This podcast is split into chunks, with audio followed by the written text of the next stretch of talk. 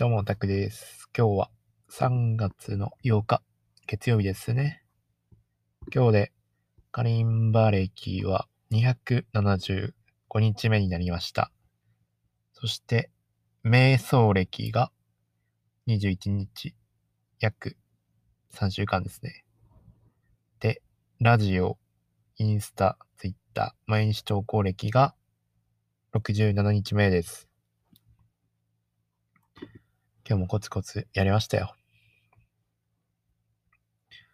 今日はね、海の見える街ですね。海の見える街をずっと弾いてたかな。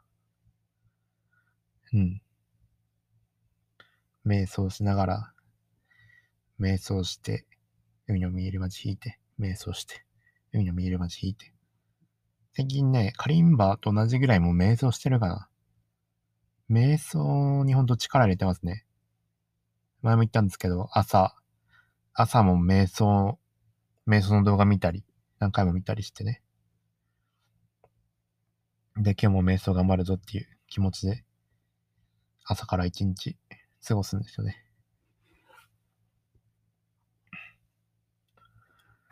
YouTube にあるやつはほとんど見たかな。さっきもね、瞑想の動画とか見てたんですけど、ちょっといまいちだったかな。なんか、瞑想のコツみたいのがあって、瞑想を10倍、10倍集中する方法っていう動画があって、すごい有益そうじゃないですか。まあ、実際有益なんですけど、あんまりピンとこなかった。おへその下、おへその下に意識を入れるみたいな。おへそから5センチ下のところに意識を込めて瞑想するといいらしいですね。1点。おへその下の、おへそから5センチ下で、さらに内側、中の方に5センチいったところに意識するみたいなんですけど、あんまピンとこないや。まあ、うん。どうなんですかね。よくわかりません。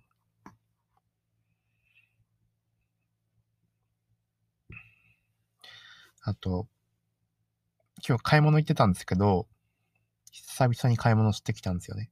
何買ったかっていうと、ファブリーズとアイマスクを買いました。ファブリーズは、あの、カーテンとか、あとはベッドとかに毎日シュッシュってやりたいなと思って。ダニとかね、そういう、汗とか、そういう雑菌？雑菌をすべて殺したいなと思って。空気がね、部屋の空気が汚いとどうしても、なんだろう。部屋の空気が汚いと、集中力とかも落ちるみたいなんですよね。だから雑菌とか全部殺して、ダニとか、そダニとかも全部殺して、掃除して、空気入れ替えてやった方がいいんですよね。やっぱ汚い空気だと集中力も落ちるし、生産性っていうのは下がるんですよね。気持ちも悪いし。から僕は前まで部屋汚かったんですけど、最近はね、掃除もね、大事だなと思ってやるようにしてますね。ちょっと清潔ね。誰も来ないからって汚くしてたらダメなんですよね。やっぱね。なんだろう。部屋の乱れは心の乱れって言いますよね。それ本当だなと最近思いやって。前まではね、汚いのが落ち着くとか言ってたんですけど、今はちゃんと掃除してますね。ちゃんとティッシュティッシュとか使ってもちゃんとゴミ箱にすぐ捨てるみたいな。ゴミを溜め込まないようにしてますね。で、換気も毎回してますね。瞑想するときに毎回窓を開けて。エアコンとかガンガン回してるからちょっと金かかるんですけど、すごくケチらないで。これは自己投資だと思って窓を開けて、新鮮な空気取り入れて、で、部屋の空気を良くして、ファブリーズとかもちゃんとパッパッパッパってやって、綺麗にするっていう。別に誰か呼ぶとかじゃないんですよ。人を招待するとかじゃなくて、自分のためにそうやって部屋をきれいにするって。自己投資なんですよ。ってので、ファブリーズを買いました。あと、アイマスクはね、アイマスクは初めて買いましたね。本当は、あの、今回買ったのは、蒸気でアイマスク。メクリズムの、なんか、40度ぐらいになって蒸気浴。なんか使い捨ての温めるタイプみたいですね。これ500円ぐらいだったかな。5枚入りで500円くらいだったから、高いですよね。1枚、1枚100円ぐらいするのか。で、森林浴の香りですね。いろんな種類あったんですけど、森林浴ってちょっと気になって、木の匂いがするのかな癒されそうですよね。本当は、使い捨てじゃないやつを買って、洗って何回も使いたかったんですけど、売ってなかったんですよね。薬王堂に行ってきて、あるのかなと思ったらなかった。しょうがなく使い捨てのやつを買ってきました。人生初ですね。これ寝る、一日つけていいのかな？寝てるとき、寝てるときずっとつけるもんではないのかな？今日あったかいのは20、20分だけみたいですね。たっぷりあったか蒸気で気分ほぐれる。働き続けた目にじんわり。深夜和ふわタッチ。つけたとき、やわふわな肌触りが気持ちいい。触れた瞬間夢心地。開封するだけで温まる。手軽に使えて外出先でも便利。天然エッセンシャルオイルを贅沢にブレンド。うーん。開封した瞬間温まるみたいですね。ちょっと楽しみですね。これで睡眠の質がどれぐらい上がるかっていう。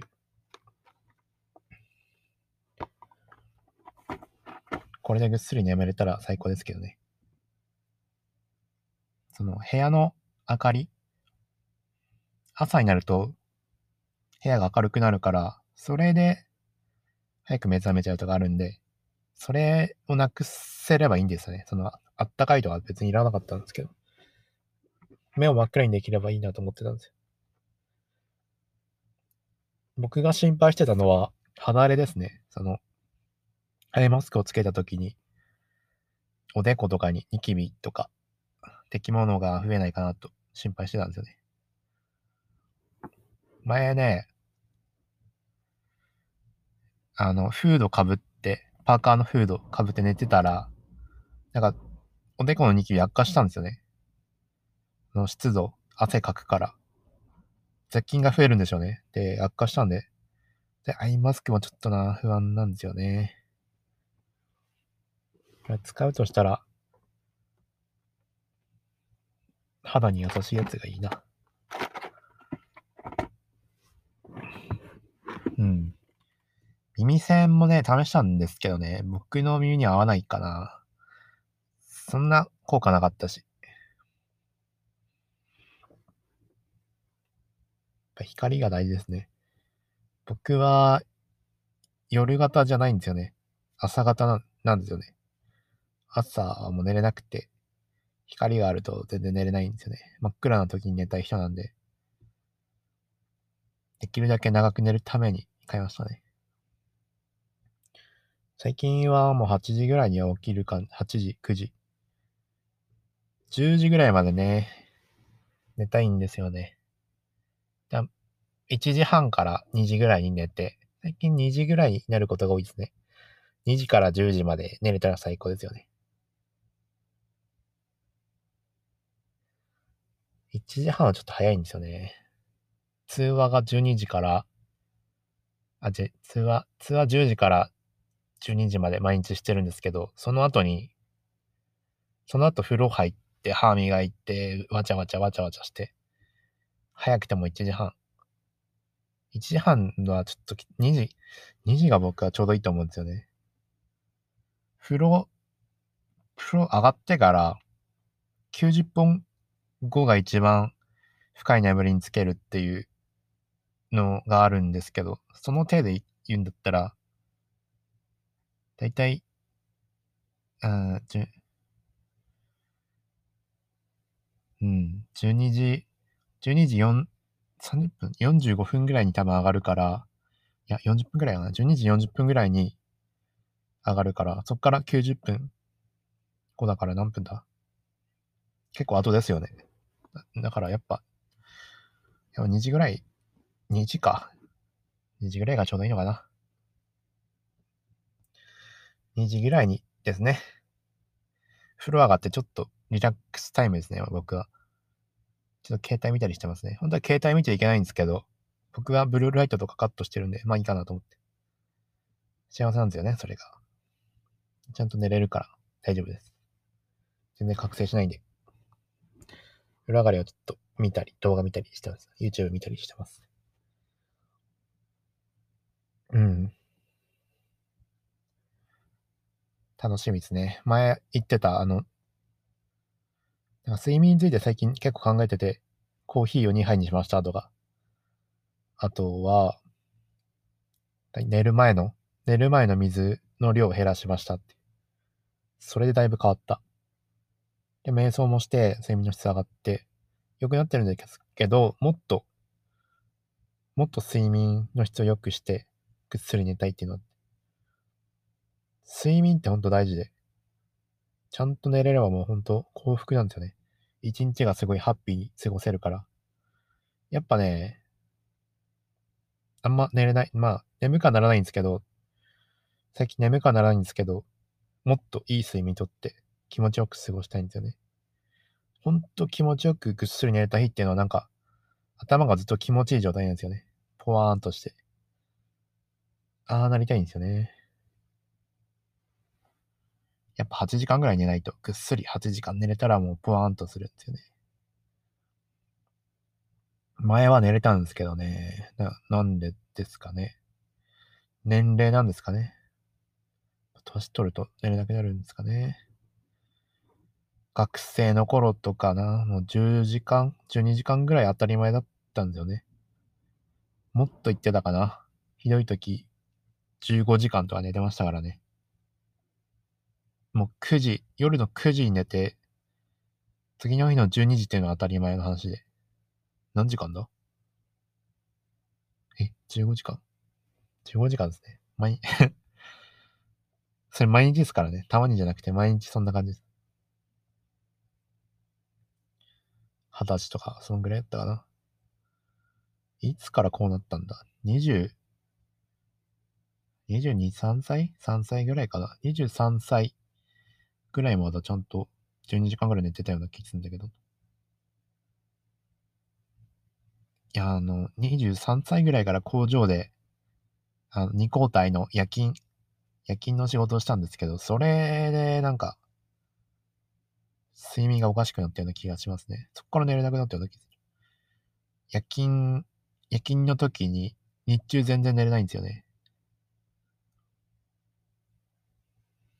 そっからだな。眠りがなんか浅くなったような気が。前はどこでも寝れてたんですけどね。なんだかんだ今日は13、13分も話してますね。